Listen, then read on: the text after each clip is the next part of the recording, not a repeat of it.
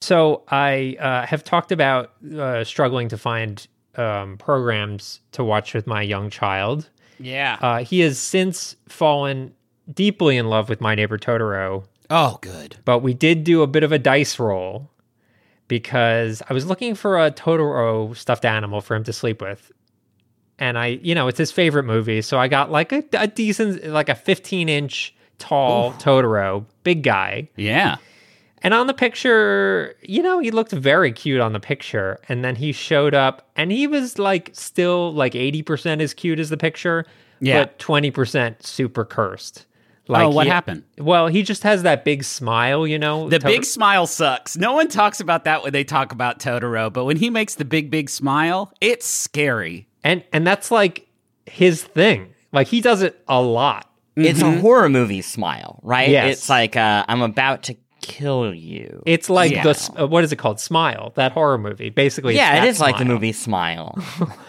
Um, so, but it was a dice roll because I was like, well, you Uh-huh. know, maybe I I don't know. He seems into it, so I ordered it, and it showed up, and definitely twenty percent cursed. Yeah.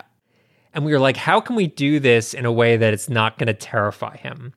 So You wanted I- an advantage, like a check, right? Yeah, right, exactly. We needed to do a dice roll to make sure that uh, Totoro's charisma was high enough. So I His Riz. I um I played the movie for my son and he's watching it and then I freeze framed it on one of the moments where he has the big smile. hmm And then I knocked on the door like, "Oh, there's someone at the door." And then and then I opened the door and I had left him behind the door, the Totoro. Oh, okay. Well, that's okay. And, there then was what a happened? Brief moment where it was like, "Oh, this could go very wrong very quickly." But no, he was fucking into it. It, it was like a huge success. All right. Well, that yeah, that definitely that was on the razor's edge. I hope you understand the tremendous risk that you took because you could there's a reality in which your son would be like, "Well, I guess I'm I guess this character is ruined for me because it can just kind of show up." Yeah, he just doesn't know that big smiles are scary. Is the thing he thinks they're great. Well, problem, problem. Are you teaching him that you can trust big smiles now, Yeah. right? I mean, Because now you're really working on making it that anytime he comes across, let's say, like a scary clown, yeah. he's gonna be like, friend, this seems like a cool person to hang out with. I mean, not every big smile is an evil big smile. Just most of them. Mm-hmm. Uh-huh. Um, my son, like, it, this reminds me. My son is like really into Akira, and so I found this plushie of Blob Tetsuo at the end. Yeah, sure. yeah, yeah, yeah. And I was like, I'm worried that this Blob Tetsuo plushie is going to be scary in some way, and that the child is not going to like it. But he does. He do, he loves it. He, Oh. cli- he climbs in bed with the Blob Tetsuo and just kind of. Kind of like gets into the folds of it, and he likes it. It's fun for him. It's comfortable. to be I- fair, I though, don't you wanna did know what- invest in an entire room where the toys come alive. Yes, that's true too. a Yeah, I made it like that's Jesus Christ. What a scary. I I jokes aside, I think if I showed that movie to my son, it would really do some serious damage. Yeah. some real, real psychological damage, man. How have they not made a Totoro bed that you can just climb up on the belly of it? They and it have one at the breathes? museum Yeah. in in Japan. yeah. I want one in my home. I don't live in Japan. I can't have a go to life-size there. cat bus as well. There. It's I a- don't care about a cat bus. I want a big bed that breathes. That I sleep on the tummy of it. I, one one more caveat. I, as I was looking for Totoro shit to put in his room, I found on like an Alibaba page, it it was a picture of Totoro standing at the bus station, classic scene. Love it. Directly next to him was a picture of Mulder from the X Files saying "Aliens." Oh, that's funny. Man, That's it, funny. it- Thanks it- for it is unfortunate. I was holding my monkey paw up to the microphone, Griffin, Mm-hmm. when you said I want a big bread bed that breathes. Yeah. Um, and it, it did not give you a Totoro bed. It just turned the current bed you have into a living being that desperately wishes it had a mouth so it could scream. oh, okay. Well, It's going to be expensive. thanks for that.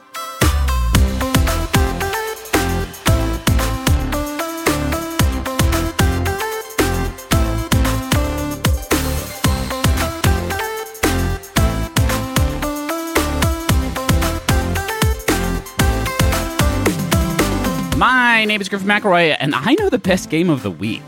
My name is Christopher Thomas Plante, and I know the best game of the week. My name is Russ and I'm the best game of the week. And this is the Besties. Welcome to it, the show where we talk about the latest and greatest at home interactive entertainment. It's a book club for video games, and just by listening to you, my friend. I remember this week we are talking about Baldur's Gate 3, a game that I am shuddering with anticipation to discuss with my two good friends, Russ and Chris. Justin is not here for this one uh, on vacay. He doesn't like dice. He doesn't. He's scared of them. Yeah. Any shape that's not a circle. He's like, no, thank you. He's fine with 19 sided, but 20 just goes too far. That's one too many. Um, Chris Plante, what is Baldur's Gate 3, please? Tell me It's now. a return of the PC RPG of immersive sim gaming of D&D brand Baldur's Gate. It's all coming back thanks to the people who made Divinity Original Sin 1 and 2. And if you played those games, you have a pretty damn good idea of what this game. It also might be one of the best games I've played in forever. like ever. Um, Absolutely I- rules. It's it's unbelievable. unbelievable. But shush, shush. Wait, just wait. Because we have to go on a quick break and then we're going to talk all about it. Oh, yeah. You go get a phone, you just want a phone, talk to your friends and family, you're not asking so much. Then you get these contracts and you get ripped off because they got all this fine print, little details, and all of a sudden they're sucking money out of your pocket like some sort of digital leech. You know, the contract may sound good uh, up front, but there's always some sort of catch. You know who's not going to do that to you? Not going to pull that nonsense? Mint Mobile. Their wireless plans, there is no catch. $15 a month when you purchase a three month plan. Mint Mobile's secret sauce is that they cut out the cost of retail stores and pass those savings directly on to you.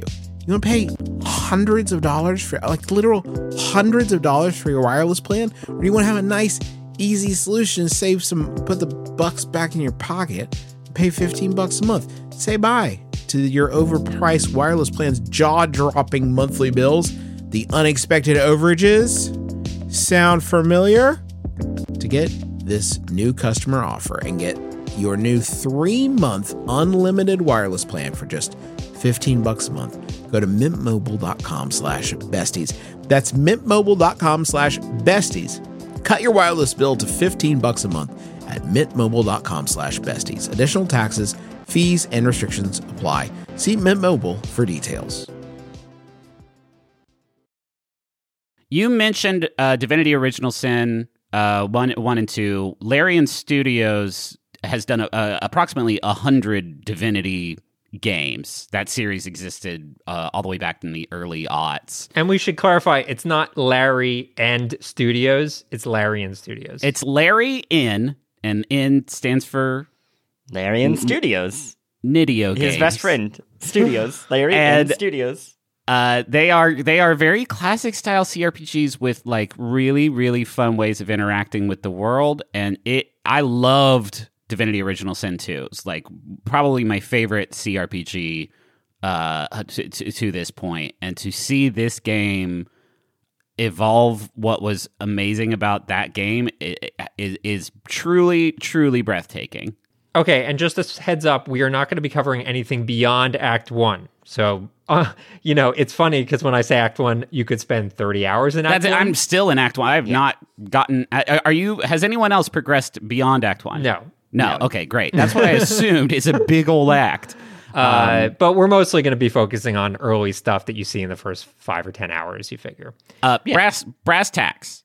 This is a CRPG, compute computer RPG. Is that all CRPG stands for? I guess. I think It's so, just yeah. Stupid. Which is like a genre that that dates back to, I mean, I guess like fucking Ultima or whatever, but is mostly known for the sort of D and D games that spun off of it. Baldur's like Gate. Baldur's Gate, Neverwinter Nights, uh, uh, Icewind Plane- Dale, Icewind Dale, Planescape Torment, like all of these old, old Fallout. games. The original Fallout was that. Uh, yeah, for sure. Uh, and this game is that, but modern uh, and adapting the Dungeons and Dragons fifth edition rule set. That is sort of the current go-to rules for for the Dungeons and Dragons tabletop game. Which is Um, a perfect pairing because the fifth edition rule set to me is the most video gamey of the bunch. Oh wow, they I, I disagree with. I really? think fourth edition. Yeah, I think fourth edition was very gamey, very like uh fourth edition is the first one I played because it felt so much like you know Interesting. World of Warcraft or like any other sort of like RPG like that. Everything was very mechanical. I, I I think that they actually had a much harder job with fifth edition because there's a lot of stuff that is like very theater of the mind It's like mushy stuff. very mushy stuff that is like very improvisational and very interpretive and that doesn't work in a video game where you have to program that shit uh, and to see how they have taken all of these different uh, me- mechanics and then made them uh, you know replicatable in a video game has been truly truly impressive. Um, so like for instance there's a spell a basic cantrip in fifth edition called thaumaturgy and Oh, you can use that to produce like a you know a harmless sort of sensory effect. It's basically just like ta-da magic right like prestidigitation sort of not big damaging spell just Rabbit like, out of a hat. Right. In this game, it's in there, right? But like, how would you do that? Like, how would you just have that? Well, the answer is that you use it, and then it gives you an advantage whenever you do like performance. You Yeah. know, checks Or, like, uh, intimidation. intimidate somebody, right? You can use it to create like a, you know, a light that makes you seem scarier. That's like kind of what I'm talking about, like taking these mushy mechanics and then Hmm. making them make sense in a video game environment. They've and yet with the game is still very welcoming to like the mushy stuff of like I'm gonna stack a bunch of boxes on top of each other and then Yes. just go over this wall. There's a great video of uh, Matt Mercer uh, building a staircase out of like a hundred crates and climbing it, and then shooting an arrow of transposition that uh, he like shoots over this wall that you're not supposed to be able to get over, and teleports to wherever it lands, and skips like a whole chunk of the game. it's crazy because like I I'm coming off of playing the last RPG I played was Diablo 4 and they're just like I mean they're not at the same genre even though they No, were both all. called RPGs like obviously Diablo 4 is an action RPG but Diablo 4's whole hook is like you make a build you figure out what's effective with that build maybe you make it slightly better because you get a gear drop but broadly speaking you're doing the same thing every 30 seconds or 10 Right. seconds even and this is like as real d&d is a constantly thinking on your feet figuring out a clever way around a circumstance at every turn of the game It's it's and and it does it constantly. There are these like set pieces, I think, where there are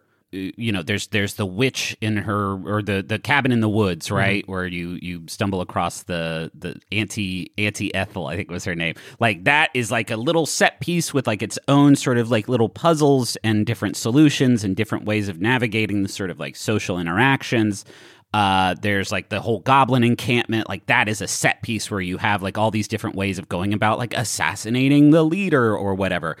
But between those set pieces, it's it's everything. It's like navigate how you navigate the environment. There's one set piece where you come to a, a an inn that is burning and there's people inside of it, and you have a very limited amount of time to like get shit done. And I cannot even fathom how many different ways around those problems, how many different like results of your actions there could possibly be just in that one thing. And the way they build off each other is also incredible. Uh, well let me gonna- talk about the end for a second Yeah, yeah, yeah. when Well, i wait, got actually, the- actually, actually, uh, before we before we go into that, because I want to I want to give something for people to kind of ground themselves in Yeah, yeah, yeah. here. How about can each of us talk about our characters first, and Sure. then we can go into that because I think that'll help people picture something. Yeah, well, we should mention you you you roll around with four characters. Your your main, you know, character who you can either create yourself, which is what I think all of us did, or you can play what's called an origin character, which is basically where you take control and ownership of one of the like companion characters in the game and get to kind of like live out their their story. I would recommend if it's your first time through not doing that. Yeah, Like, you I will think- get all those stories just by recruiting those Right. companions, so you won't miss out on anything. Um, there is, let me also say, Yeah. one of the origin stories is called The Dark Urge, which we'll talk about in a second. Fucking great. But basically, it makes you a little bit murdery, uh, and you don't know why. And you, in that case, you can be as any class and any, any character. If it's your first time through, do not pick the Don't Dark. Urge as Yeah. I did because it went Oh, bad wow. so quickly that I actually restarted the game and made a new character. Yeah. Uh, I should also say I spent literal hours making characters in the character creator, restarting, trying something else, trying something new. It, I genuinely probably made like seven or eight characters before I found one that like I genuinely was like, okay, I can roll with this dude for hundreds of hours. So I made a half elf bard uh, who is very. I, I wanted him to be good at like a lot of different kinds of skills. Bards have something called Jack of all trades. Um, there are dice rolls in this game constantly. Yeah. Uh, for for the skills in fifth edition, which if, again, if you're not familiar, things like sleight of hand, persuasion, uh, uh, acrobatics, um, ar- arcana checks, stuff like that. Uh, I wanted him to be, be pretty good at that stuff, and he is, and he's not that great at combat. So he kind of just like hangs out on the back lines. Um, He also kind of looks like an evil prince. I he does look like an evil with prince. I like making a shit a shithead looking dude. He's a College of Swords bard now, so he actually can kind of get up in the thick of it and do a little bit of uh, you know swashbuckling. I've heard the Um, bard is also very overpowered. The It later is, you yeah. No, I mean, and- I I definitely wanted a a smooth talk. I like playing a face character. Like Yeah. when I when we uh in our current season of Adventure Zone, like I am playing a Yeah. a slide who is essentially like the the face of the party. Uh, I I genuinely enjoy that role, and so that is kind of perfect for what the bard is. Yeah, and, and to give people an example of how powerful even just a bard can be, from what I understand, the bard can just talk to bosses and tell them to kill themselves, and they'll be like, no, I mean I haven't hit anything uh that sort of like wild. That's like that's like end of Mass Effect 1 level kind of goofy shit. That's like Yeah. Outer Wilds level shit. That th- this game to its great credit does not do that. Like I've been able to convince a boss that I've been on its side Mm. and so they're like, fuck yeah, let's go fuck these guys up. And I'm like, hell yeah, evil stuff. And as soon as they turn their back on me, I like, you know, fucking push them into a ravine and they Yeah, die you instantly. no combat the game. It You can't. well, I, I don't. I would not you say can. anything. you can't you can avoid a lot of it. But these. I would not say anything that definitive about this game. I think Also, there's going to be some wild playthroughs yeah. of this one. Um, Plante, so yeah, what, what I was your class?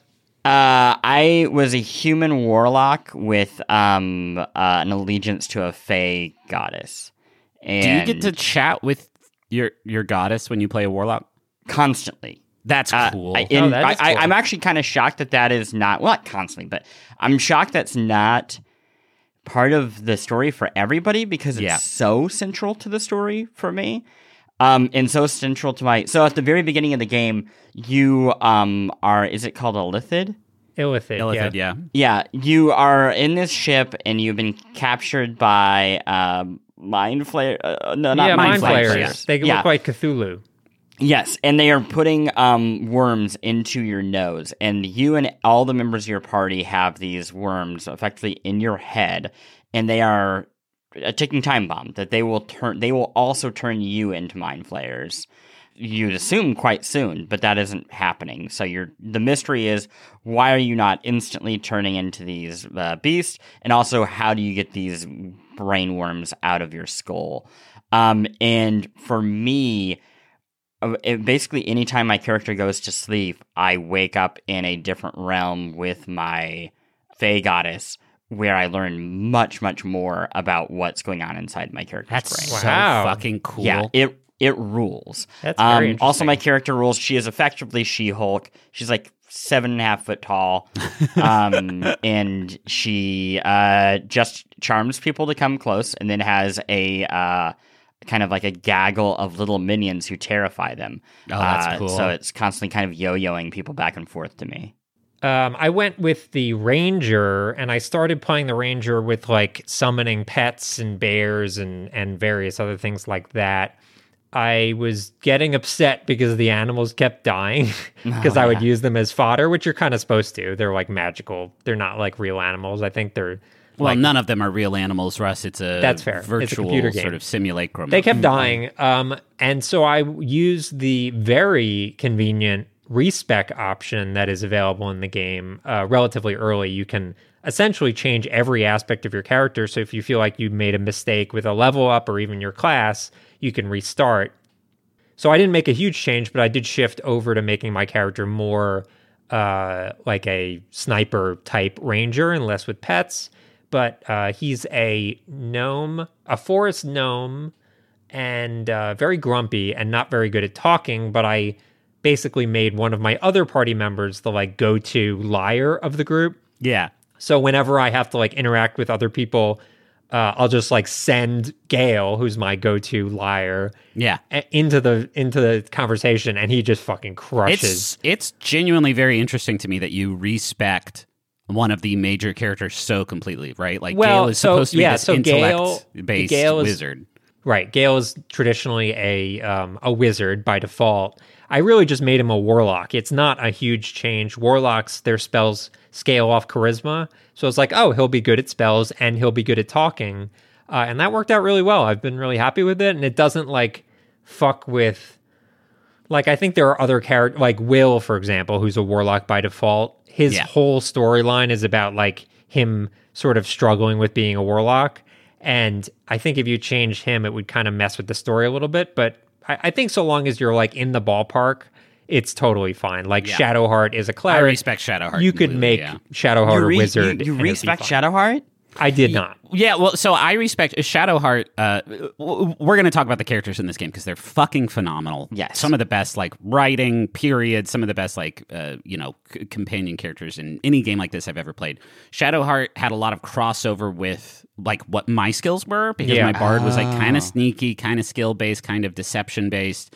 Uh, and and Shadowheart is kind of like this shadow cleric who who can like deceive people and trick people. Uh, but I really liked the character Shadowheart, and I liked the the voice acting uh, with with Shadowheart and sort of her whole plot. So I just respec her and made her a light domain cleric. Yeah. which is kind Okay, of the so still a cleric. she's- Okay. but it's still yeah yeah. yeah, I didn't you know get- Yeah, get that's where I was wild with it. shocked because I was like that. I feel like they really want you to keep Shadowheart above every character in the game in your party as often as So possible. I do not use Shadowheart. Yeah, Russ doesn't roll with a healer at all, which I think is That great. is nuts. One for not having the healer, and two because her story is seems extremely, extremely central to the game. Yeah, Yeah. but but they're very smart actually. So so it's worth considering. You you'll meet a bunch of these companions. They'll you'll say like, "Hey, you want to join me?" And they'll be like, "Oh, sorry, you're full up. I'm going to hang back in your camp." So this is a new feature. This was not in Divinity Original Sin 2. And basically, you have this hub area that you can go back to at any time so long as you're not in combat. And all of the folks that you've met and have joined you will just chill there and you can swap party members in and out really whenever you want. So I have her back at camp, and when she goes back to camp, she carries a device that's like a very central plot device, like a literal Yeah. like object, and the object just goes to me, my player character, Ah. when she goes back to camp. So you do not have to Okay, keep any of the main characters. They're very very smart about figuring out ways to tell the story without being reliant on a single character yeah, uh, which is awesome because like that that's not only like main story stuff they are so smart about figuring out ways to move quests along without Yeah. going on, down a single path like Yeah. if you accidentally murk like a very important character for a quest and they have like information you needed you could cast speak to the dead and you just like bring them back to life temporarily and ask some a few questions and you'll get enough to be able to progress the storyline so like it's been very rare where i've like totally boxed myself into oh no there's only one way this can play out or oh i'm locked out of finishing this quest Yeah, there's a few sort of very uh, very fun powers that I would recommend everyone try to get on their playthrough either through like spells or or magic items like being able to speak to the dead, speak to animals, Yeah, the animals and one is- detect and detect thoughts on Yeah. people. Those three spells in unison really make it so that you can solve pretty much any puzzle, like any any puzzle at all, whether it's like you talk to this rat. Something is weird about the rat. I'm gonna kick the rat. Oh, yeah, good call. Like stuff like that. Or uh, oh no, I found this dead body. Uh, oh, where's the treasure buried dead body? And it does the thing that is so fun from. Um, I mean, it's from classic D&D but also in the Dungeons and Dragons uh, movie where you can ask the dead five questions before they die for good Yeah. uh, and try to figure out like which five questions to ask them Yeah. before they are dead forever is like a fun little uh fun little meta game I used uh, speak to animals on a sheep, and the sheep just said "ba," but it didn't "ba" like a sheep. It's like uh, someone saying "ba," because it turns out the sheep wasn't actually a sheep; it was just the goblin hiding as a sheep. Oh, that's great. so fucking funny, and it, just the writing is like through the roof. So it's good. so so good. The characters are all amazing. I mean, we could go down the line because like I haven't met a character that it is very difficult to pick which characters you want to roll with. I made the decision largely mechanically, right? Yeah, like I sure. wanted a healer, I wanted uh, you know, a, a straight caster, I wanted But you can ch- make those changes to the classes if you like a personality better than another one. Right, You could, yeah. Like just make those changes yourself. Yeah, and but but it also has kind of dovetailed for me now. Where like the three people I'm rolling with, I'm like, okay, these are my road dogs. Yeah, yeah, And sure. next next playthrough, I can't wait. Like I want to hang with Astarion and Lae'zel, uh, but but like that's got it. That's probably going to be my next playthrough, and that's wild because I, again, I've played this game probably about thirty hours now, and still I'm in the first act, and I'm already thinking like, oh shit, next time I play through this, I'm gonna be. I'm gonna be a completely different dude. Okay, let, let's talk about the kind of story of the first act a little bit. I, I know we already talked about this the airship where you wake up and you're having the worm put into your brain. Yeah. That ship crashes, it's attacked, and you land in this wilderness. And right away you kind of get thrown into this this really intense and thorny drama. There's a grove, and inside the grove there are tieflings living there and they are being forced out effectively by druids.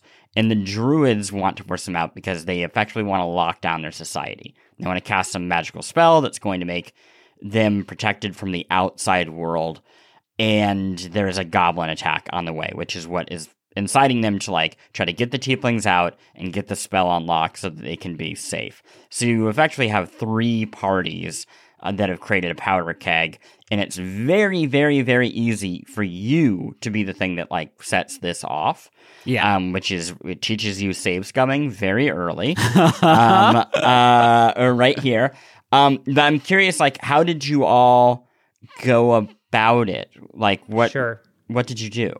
So, t- uh, issue one the druids were, were ruled by a woman named Kagha, who is also a druid, but also kind of awful. Like, she basically like almost kills a kid because they're trying to like steal something from the druid grove and she's clearly like not right and all the other druids are like yeah she kind of sucks but uh, we don't really have a lot of other options there is some mention about another druid Haslin, who's uh, uh, tr- uh, captured by goblins or something like that but i like kind of set out figuring out what her deal was Yeah. Snuck into her back room lockpicked her uh, uh, she had a chest back there found well, out let's not that- give a full walkthrough. Of okay that's fair How to beat the game? that's fair I mean, there are a trillion ways. None of this is yeah familiar this to is me, like yeah. one of 50 ways to do it but i basically like figured out a way figured out what she was up to and why why she was doing what she was doing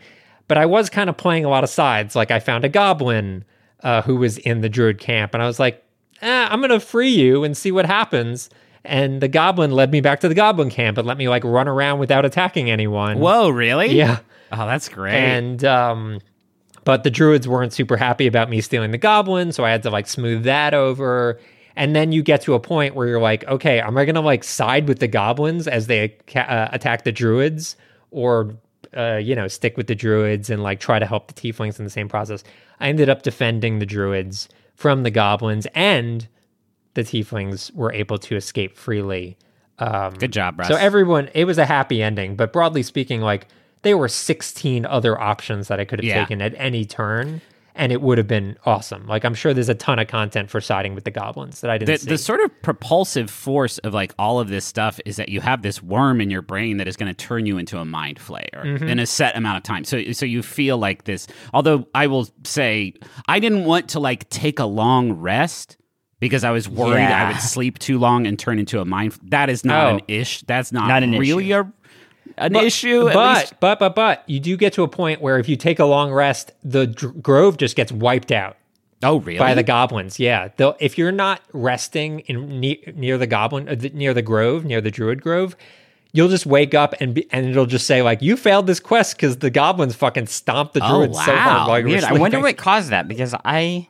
I've taken a lot of naps, man, and I have not beefed that quest. So uh, that's weird. I think. uh, Well, I think what might have happened is when I helped the the uh, goblin free from the druid camp, yeah, the guy I went back to like talk to his goblin that's leader. probably what you did. You set that shit off, and I might have set it off. That's where, so cool. Where we kind of told them where the druid camp Oh, was. yeah, that's what did it. Is you That told probably them how did to it. do it. My be. Uh, yeah, so you have this this worm in your brain, you want to get it out, and there's lots of different groups that are like, yeah, man, I can do that. So like, there's a a, a Auntie Ethel in the woods, mysterious woman living in a cab in a, a hut in the woods. It's like, yeah, I got you, no problem. Um, just gonna let me just grab that eye real quick. Let me just grab that eye. Uh, or like the goblins are like, oh, we have a goblin priestess. She's like awesome. She'll heal you up good. And then there's the Githyanki. Oh well, yeah, we got some. We got a special healer there. And the druids are like, oh yeah, we have like all kinds of healers, man. Just come over. So you have all these different people who are like, we can give you exactly what you want, and you need to get this taken care of ASAP. And so like you have a reason to kind of like hear out your offers. Yeah. Uh, my favorite is there's a character named Volo who is a a like long running character in in uh, Baldur's Gate and Oh, Dungeons really? and Dragons. Yeah. Uh, Oh, I didn't know that. and he is a bard who uh, w- Russ and I were playing together, and and I came across him sort of like uh, kidnapped by these goblins, sort of having to recite poetry for them. and I'm a bard too, so I stepped up, and all my conversation options basically turn into like a fucking bard rap battle it's incredible. with Volo, and I fucking smoked him, and he gets all embarrassed. Anyway, I free him. He goes back to my camp, and I'm like, "Yeah, I got this worm in my brain. It's fucked up." And he's like, "Oh, okay, give me a minute." And then the next day, he's like, "Okay, I think I can get it out surgically. Uh, can I do that?" And I was like, "Uh, yeah, sure." Uh, yeah, that sounds good to me. And he pulls out like an ice pick. He's like, all right, stay very, very still. and you have all these options like get up and say stop it. But I was like, you know what? I Volo's my dude. I am curious. I might save scum if he like fucking if I get a Dead Space 2 bad ending here. Uh and he he just does brain surgery on you, just raw dog, and and the whole time you have like plenty of op- opportunities to be like stop, stop, stop, stop, stop, stop. he pops my eyeball out. He's Oh my like, God. I could not get it, could not get the worm. It is really deep in there. Sorry about that, but I do have this fake eye. And he gives me a magical fake eye that Oh. is permanently. You can see it in my character portrait. You can see it constantly. Uh, it is this cool looking like green magic eye that allows me to see invisible things. Whoa. Whoa. So cool. So like I went through this risk, this gamble of like, do you want this stranger to do brain surgery on you, and was uh, was rewarded greatly. That's so Uh, funny. It's that's probably the coolest thing I think that has happened to me so far. For me, I so I, I I went to the goblin camp because I the druids need you to kind of recover a potential alternate leader of the druids. And this person is trapped in the goblin camp far to the west. So I get all the way to the goblin camp. I talk my way through the camp. I sneak through uh, all the drunks goblins in the camp. I break in through the ceiling of the castle. Once I'm in, they're like, "Well, you must be here for a reason. We, we didn't see you come through the door." So they're totally chill, no combat. And then um, I basically find where I need to go next in the game to get the thing out of my head. Um, and one of the characters is basically like, "Hey, you could just skip all of this. Like all this drama, you, really actually don't need to do it. This is your next step." Um, but I, I wanted to see, you know, this druid tiefling drama out anyway. Um, and basically figured out that the only way to, I, I think, I have not finished this part of it, to keep the tieflings living in the grove is I needed to kill the three goblin lords. Yeah. Um, and I did that, and that is so, where I sidebar so fucking fun. So it's like fun, Assassin's Creed level, like a like clever assassination. sort and this is where there are ways to kill at least one of them without combat um at all uh and it also involves brain surgery uh and is great there, there there's kind of like i felt like they were kind of teaching me how to play the game and honestly how to like that you should not cheat but you know use every advantage possible um so one is a conversational kill. One was uh, using, I think, like the environment as traps. And then the final, there's like a big throne room boss fight um, that takes every idea you can come up with. I've seen lots of videos where people just bring like 20 powder kegs into That's what I did. That's Yeah. what I did. I blew that room to fucking Kingdom Come. It was so satisfying. The the other one of the other tricks is you can uh, drink a spell or a potion of invisibility, and then there's a giant pit right next to the throne. So the uh, dude, the second he stands up, you just push him into the pit, and he's just dead. There's a giant spider pit that you can try to push them in. What I did is I climbed up into the rafters really high above everything, and then I just started pelting everyone with arrows. And every time they tried to climb up, I just pushed them off to their death. So, so cl- to clarify, you guys did not have the insane Helm's Deep defending the Grove sequence that I had. No, I, think I that that could have. is later. I, I- No. yeah, I, I don't think so. I- I, think I- if you kill the Goblin leaders, I think that's just like doesn't happen. huh. Y- yeah, I, I don't think I will have that. That's that is literally. I just last night I finally figured out how to kill that that dude from the rafters, and should have just done a simple push him off. But I, I was too, I was too curious what treasure he'd have, and there was a giant room full of treasure behind him. Yeah, that that's some a dope treasure.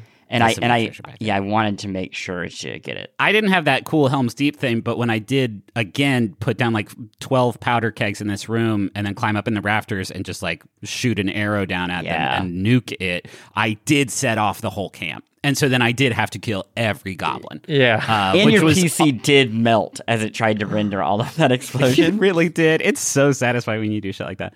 Um, I, we we we've gone a very long time, I think, talking about this. I think that all of these stories kind of like are what is great about the game. When you talk about the immersive sim genre, you talk about like a Dishonored or a Prey or something like that. This is so that like this is that to a degree that is, I think, more refined and enhanced and clever than any, not a joke, any game that's ever come out before. I feel like the the the options and opportunities available to me at any given moment Yeah. in this game f- just so far outstrip like anything that a game has afforded me before. I- And that is a very very exciting feeling. I was really planning for a boring game of the year episode this year with Dog, Zelda being out, and I. I do not know. I, it's a I really don't now. know. In the same way that this is what's so cool, right? Like when we talked about Zelda, the story around Zelda is I don't know how they made this game. I do not know how they made this game. This game is it seems like it it, it, should be impossible to make. This game same thing. Like I don't Yeah. know how you per, like how you prepare all of these different like possibilities and link them together in this chain. When I saw the stories when the game was like, you know, a few months out of it has 18,000 plus endings. I was like, that is some bullshit PR. But like, yeah, it would kind of almost have to be. Like it would kind of almost have to be about that about that grand. Um, yeah, I, I also if you are listening to this and you like uh, Griffin's Adventure Zone, and you've never been able to play D and D, maybe because you don't have friends who like D and D, or you haven't been able to find a good DM, this really is a killer entry point into the basics Oh, of yeah. D and D. I mean, honestly, because it's hard to find a good DM, this is better than most D and D experiences you're going to have. Yeah, especially when you get into multiplayer, which we're going to talk about uh, after the break. But d- do do not sleep on this game, even if you are not like a CRPG fan. Even if like it, it, it's it's a miraculous thing, and Yeah. and if I genuinely think. I think everyone should play it. If you have a passing interest in in D and D or or this type of thing, like it's uh, it's a it's an incredible incredible achievement in in game development. Um, let's let's get into multiplayer stuff though after this break because I think that there's a piece of the puzzle that it, we haven't even talked about yet that is also fantastic.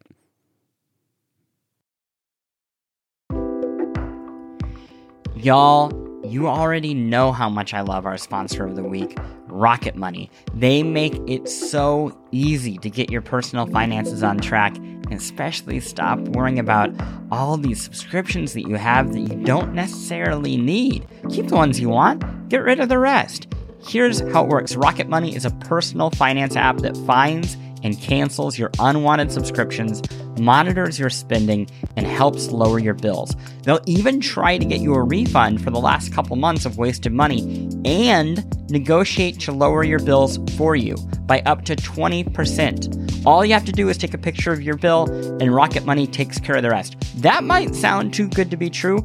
I have tried it myself on multiple different monthly payments I have, and it's worked, which is incredible and so much easier than getting on the phone with all these companies and trying to wrangle this yourself.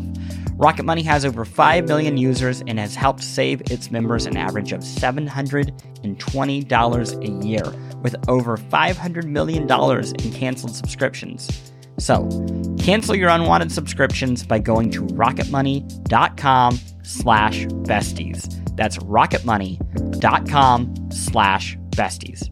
rocketmoney.com slash besties. This episode of the Besties is sponsored by Aura Frames. All right, so you know there are a number of people in your life that are not necessarily the most technologically savvy. I'm sure immediately names jump to your mind.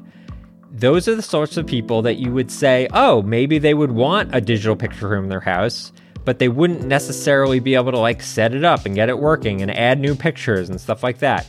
That is where Aura Frames comes in. It's a digital picture frame that allows you to basically upload any photos that you have directly to the frame. You don't need them to do any work. In fact, you could even set it all up before they even open the box. You have the account set up, you just have to connect it to their Wi Fi. And once that's done, everything happens over the internet. So you can add new photos, you can do whatever you want, and it all works completely smoothly. I set it up for my grandmother, who's 95 years old. I set it up for my mom, who's 70 years old. And they both love their Aura frames and they love seeing the pictures and new photos of the family all being added without them having to do anything. So I'd highly recommend it. I'm really, really happy with it. And right now, you can save on the perfect gift that keeps on giving by visiting auraframes.com. For a limited time, listeners can get $20 off their best selling frame with code BESTIES. That's A U R A frames.com, promo code BESTIES. Terms and conditions apply.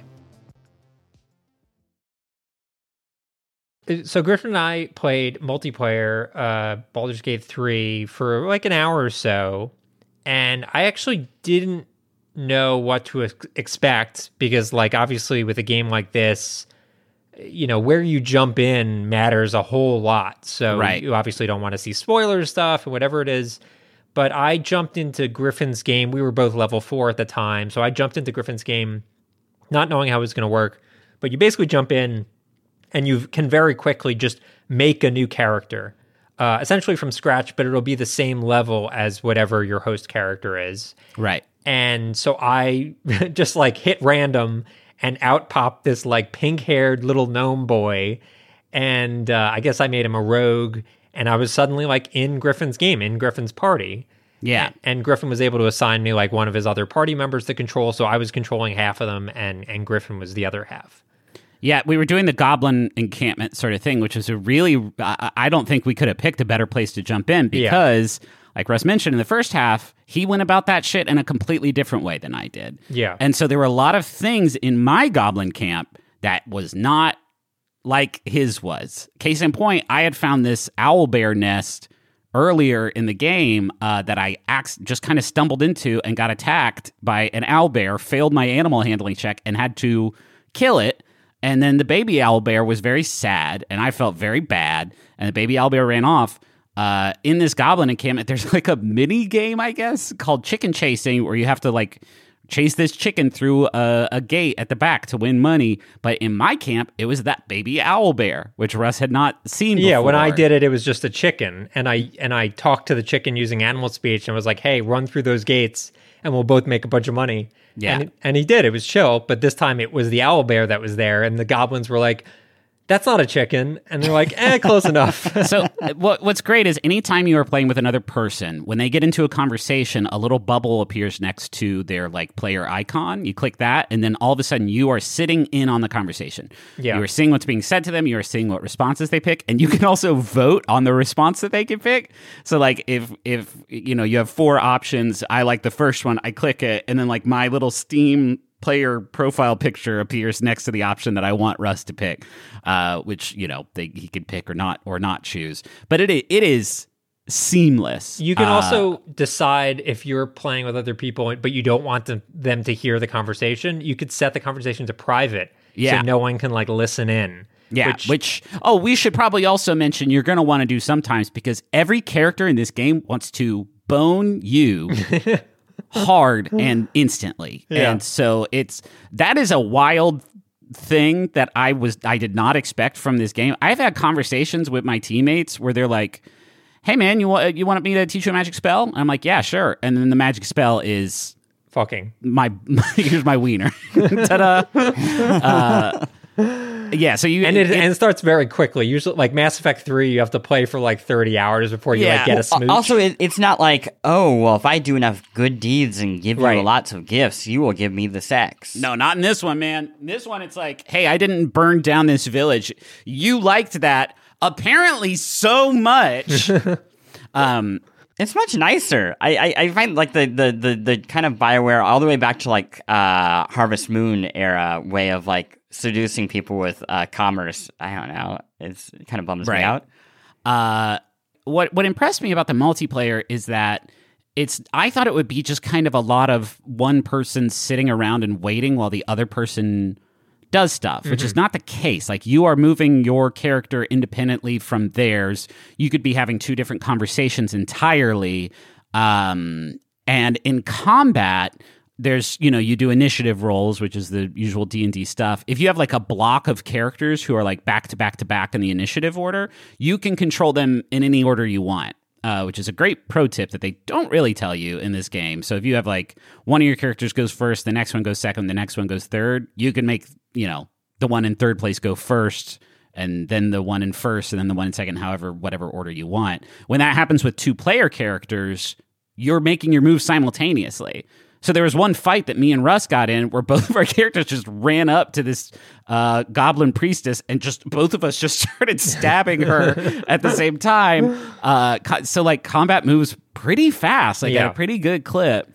Um, I could imagine it being like if you were able to coordinate with like a few other people or even just one other person and say, okay, we're going to do this entire campaign together, it would be so much fucking fun. It would be very, very fun. In fact, this is the one big knock I have against the game. Big heads two, up. two big, two big knocks against the game. One, you can't redesign your character's appearance at any point, which is like, yeah, whatever. But it, in a game that is asking you to invest this much time into your thing, it's wild that you can respec pretty early on Yeah. and for pretty cheap as many times as you want to, but like you can't change your hair color. Uh, so be be warned about that. The other thing, and this is a big one because it was kind of a bummer for me. Uh, once another player joins your campaign and makes a custom character, Little pink boy. A little pink boy with a fucking huge face like an Easter Island statue. Just this grotesque. eh, you can't remove them from your party. And I think that is so that, like, you know, if you're playing a campaign with another person and they're invested in their character, you can't just fucking delete them, right? Like, I get that. But also, it really kind of prohibits this kind of drop in, drop out idea that I think is very strong and very, very cool uh, because all of a sudden, like, my party was my character, Russ's pink monster, and then two two of my companions. Like this spot was constantly taken up by Russ's character, which was not optimal for so many reasons. One, uh, he sucks to look at. Two, his class is pretty similar to mine, so like I wasn't rolling with a rogue anyway. Fortunately, I had a save from like right before we started playing together. So unfortunately, you know, the next morning after Russ and I spent the night playing, uh, I had to go back and reload my save before we started playing and do all that stuff again Did you without. did you try to like just uh, is it a bug first of all? Do we know? It's not a bug. I, as far this is not a self-contained Griffin problem. This is like a huge sort of discussion on the forums of people saying like this is very disappointing. This is like I get I understand the logic behind it, but there needs to be an, a, a a toggle for this where you can have these characters come and go like any other companion. That's what's confusing. If I could just drop Pink Boy Right. at camp and then like rock with someone else, like that's one thing. I would not have reset. I'm not that vain. Uh, but but this this was a this like was if you had two other friends join, you would just wouldn't be able to carry companions with you.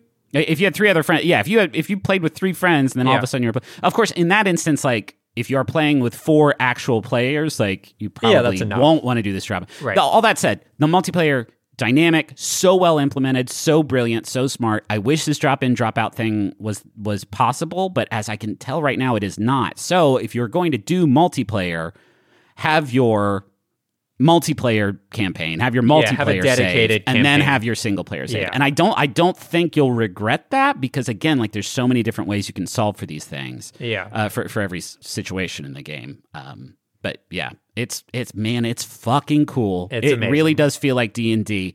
Just Russ immediately spawned in and started to try to pick my pockets.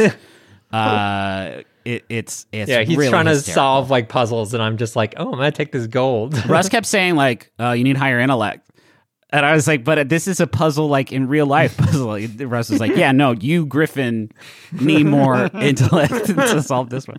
Um, it really, it really feels like. It really feels like D and D, man. That is a miraculous thing. I love this fucking game. Cool. Um, we had some reader mail questions. I think we will have more to say about Baldur's Gate as time goes on. I want to hear Justin's thoughts about Yeah, it. I'm very honestly, curious, too. Yeah. Once, he, once he is back. uh, reader mail question. This comes from Ames. Uh, you will have multiple consoles, and many, if not most, games are cross console. How do you decide which one you play a particular game on? What makes the game feel like a deck slash Switch game versus a console game? I always dither because I'm not buying multiple copies of every game, just a few. LL. I mean, I, everything is a deck game so long as it can be played with a controller and it works on the deck for me. Yeah. oh, Um, that's your de- that's your decision. Yeah, and, and, and kind of to the point of I don't want to buy multiple copies. Well, I have a PC and I have a Steam Deck, which obviously not everybody has, but for Right. me, that makes it very easy in that I know Steam's going to make sure that that file is always working. I'm not going to have a lot of the save file issues with like multiple switches or whatever. Yeah. Um, and just is powerful enough to run so many things. Did, so, so you're playing um, Baldur's Gate 3 on Steam Deck?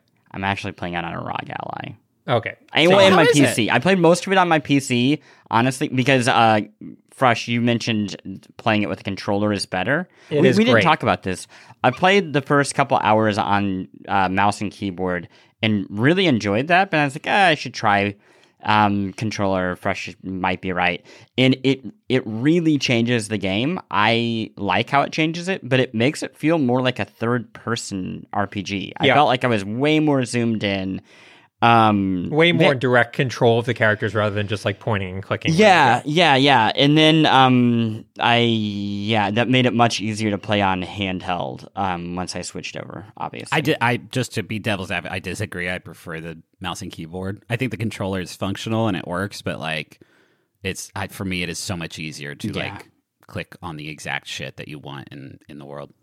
Um, yeah, in terms of, I'm also mostly playing on Steam Deck, but only because my wife has taken over the gaming PC to play on the gaming PC.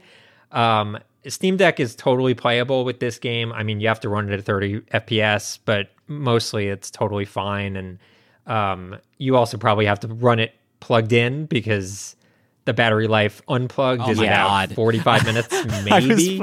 I was playing. Uh, my son was using the like USB C charger we have in our in in the living room to charge the uh, charge something, and so I was playing, and I got the ten percent battery life warning, and I was like, "Oh shit, I only have a little bit." Until I, literally, not a joke, like a minute and a half later, Yeah. I got the five percent battery warning, and then before the five percent battery warning went away, I got the three percent battery warning, and I was like, "Ah!" I just had to turn it off and throw it out. Yeah, it's it drains that bad boy real fast. It does. Um, my go to, I have like a flow chart. I feel like for this decision, and it's like if it is on Switch and is like fully featured on Switch and runs good, uh, I will get it on Switch because my preferred like I'm very particular about like gaming hand feel. Uh, and so like if I can play it on my Switch Lite, that's the dream for me. Like Yeah. this very, very lightweight, very portable uh, you know, gaming handheld. That that I will rock with that pretty much every time if I can, if it's fully featured, runs at, you know, a good FPS or whatever. Uh, and then beyond that, it, it, like they said, PC Steam Deck is kind of the the, Now, the now I will say, like, I don't play a lot. This is like one of the very few 3D games I've played on Steam Deck, mostly because of the battery thing. Like, Yeah. I usually, if I'm playing like an indie game or a 2D game, whatever it is, definitely Steam Deck. But if it's like a more involved game, it'll either be on the PC or on a console.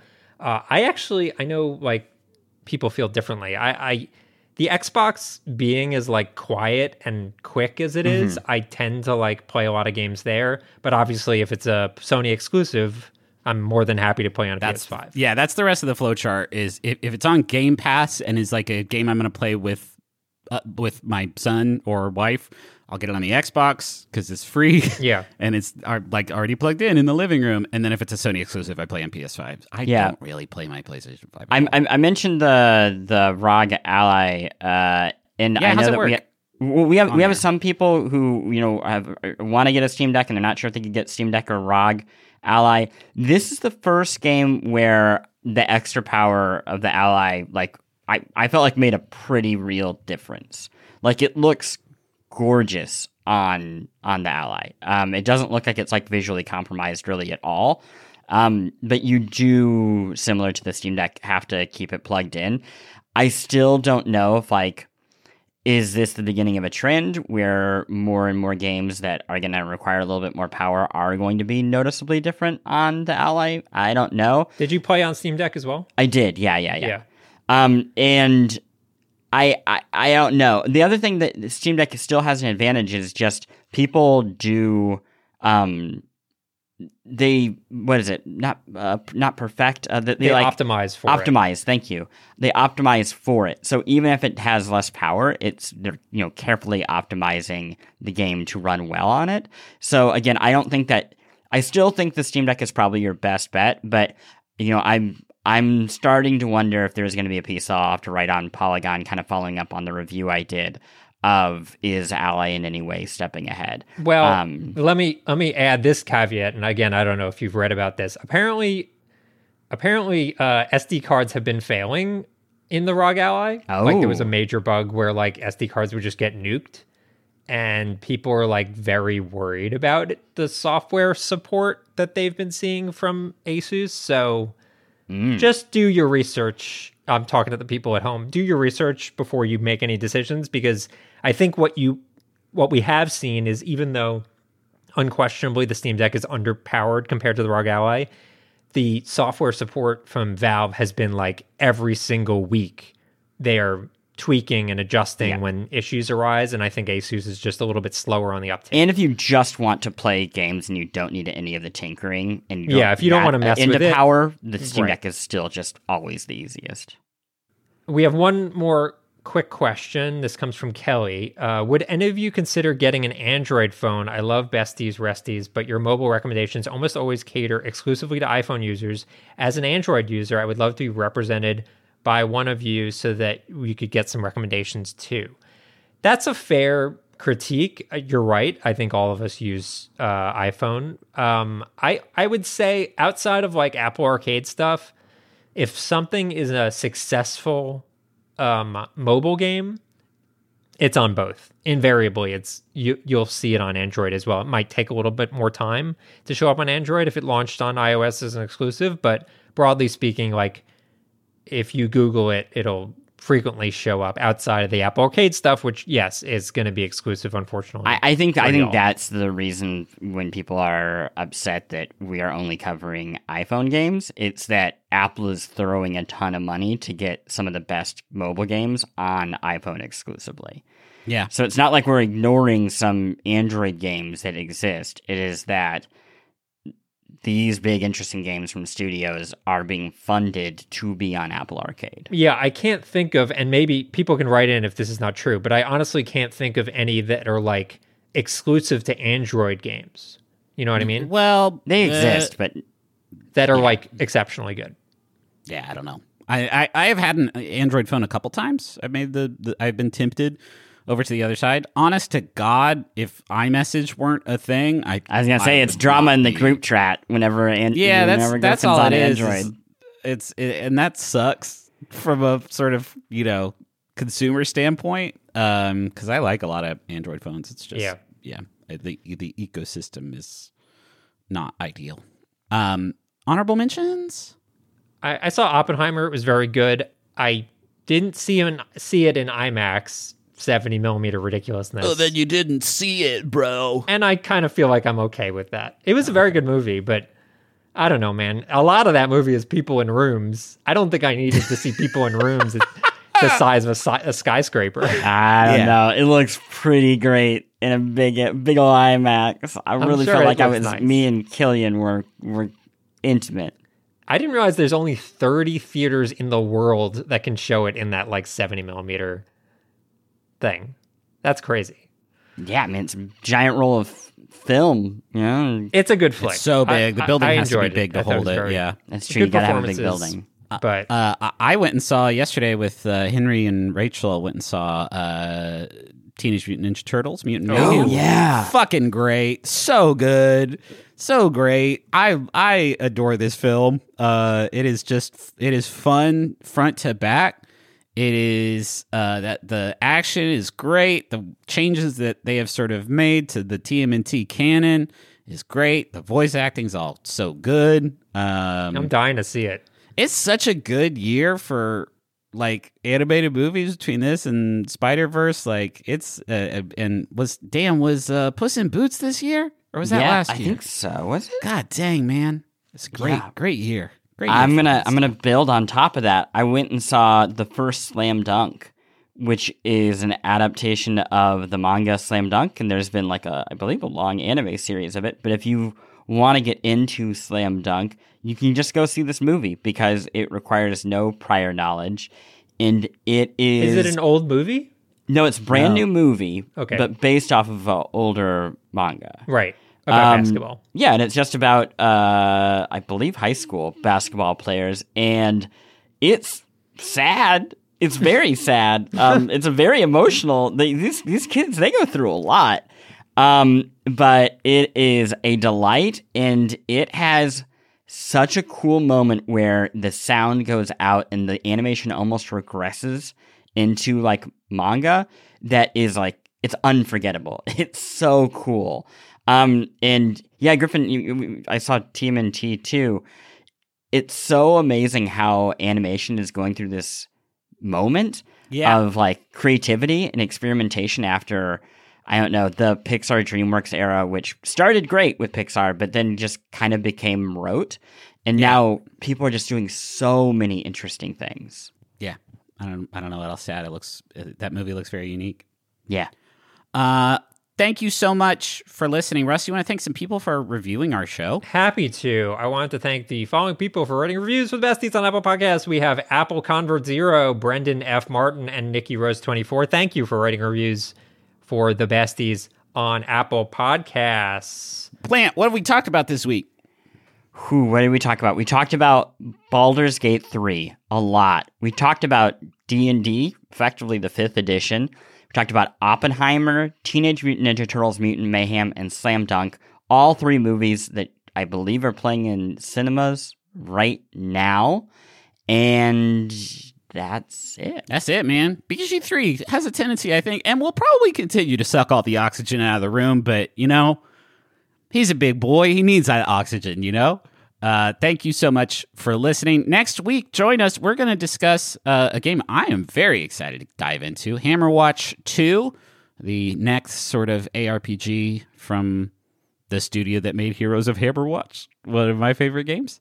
Uh, so please play that if you are so inclined and want to be a part of the thing. Also, people should go subscribe to besties.fan for the newsletter where you can Fuck get yeah. all the information about what we talked about on the show, plus lots of links, some stuff to video, and we have a, a merch drop coming that is my favorite thing that we it, it's it's incredible. I And cannot wait. I cannot wait for people to see it. And I I think we will be able to share part of it by the time that this episode is out. So go to besties.fan, subscribe, and take a look. It is something special. And join us again next week for the besties. Because shouldn't the world's best friends play the world's best games?